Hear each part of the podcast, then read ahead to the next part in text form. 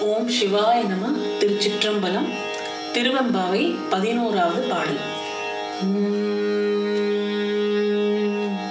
மொய்யா தாடம் பொய்கை book மூகேரெந்த கையால் கூடைந்து கூடைந்து உன்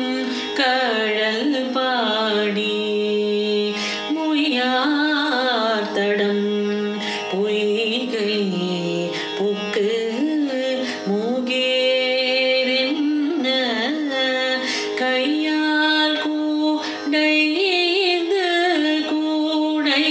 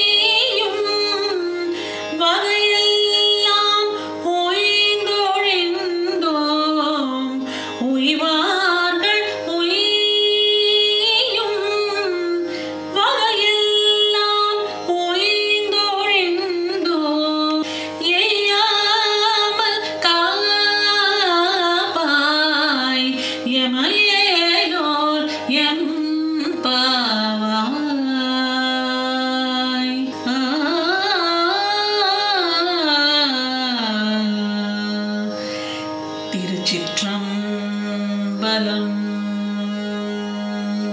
இனி இந்த பாடல்ல சிவபெருமானோட சொரூப வர்ணனை கூறப்பட்டிருக்கு. நிறைந்த நெருப்பு போன்ற செந்நிறம் உடையவனே. சிவபெருமான் பார்க்க எப்படி இருப்பார்? செந்நிறமா இருப்பார். ஏன் செந்நிறமா இருப்பார்? பொன்னிறமா இருப்பார்னா அவர் நெருப்பு சொரூபம். ஆதியும் அந்தமும் இல்லா அருள் பெரும் ஜோதி அப்படின்னு நம்ம முதல் பாட்டுல பார்த்தோம் இல்லையா? சிவபெருமான் நெருப்பு சொரூபம். நெருப்புனால எது எரிச்சாலும் நெருப்புக்கு எந்த விதமான மாசும் ஆகாது. அதுதான் சிவபெருமான். அதே மாதிரி வெண்மையான திருநீற்றுல மூழ்கி இருக்கிறாரு. ஏன் சிவபெருமான் திருநீர் அணிய வேண்டும்? திருநீரோட சிக்னிஃபிகன்ஸ் என்ன? திருநீருங்கிறது என்ன? வெறும் சாம்பல்.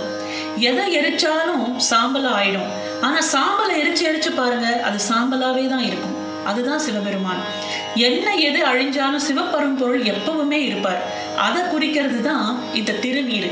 வெண்மையான திருநீரை அணிந்து கொண்டிருக்கிறான்.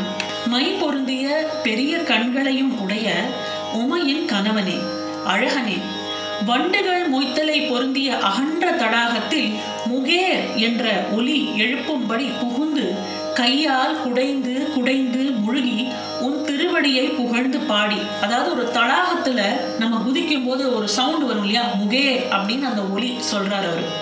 முகேர் என்ற ஒலியுடன் தடாகத்து உள்ள குதிச்சு நீரை இறைத்து முழுகி உன் திருத்தாள்களை புகழ்ந்து பாடி பரம்பரை பரம்பரையாக நாங்கள் நின் அடிமையாக வாழ்கின்றோம்.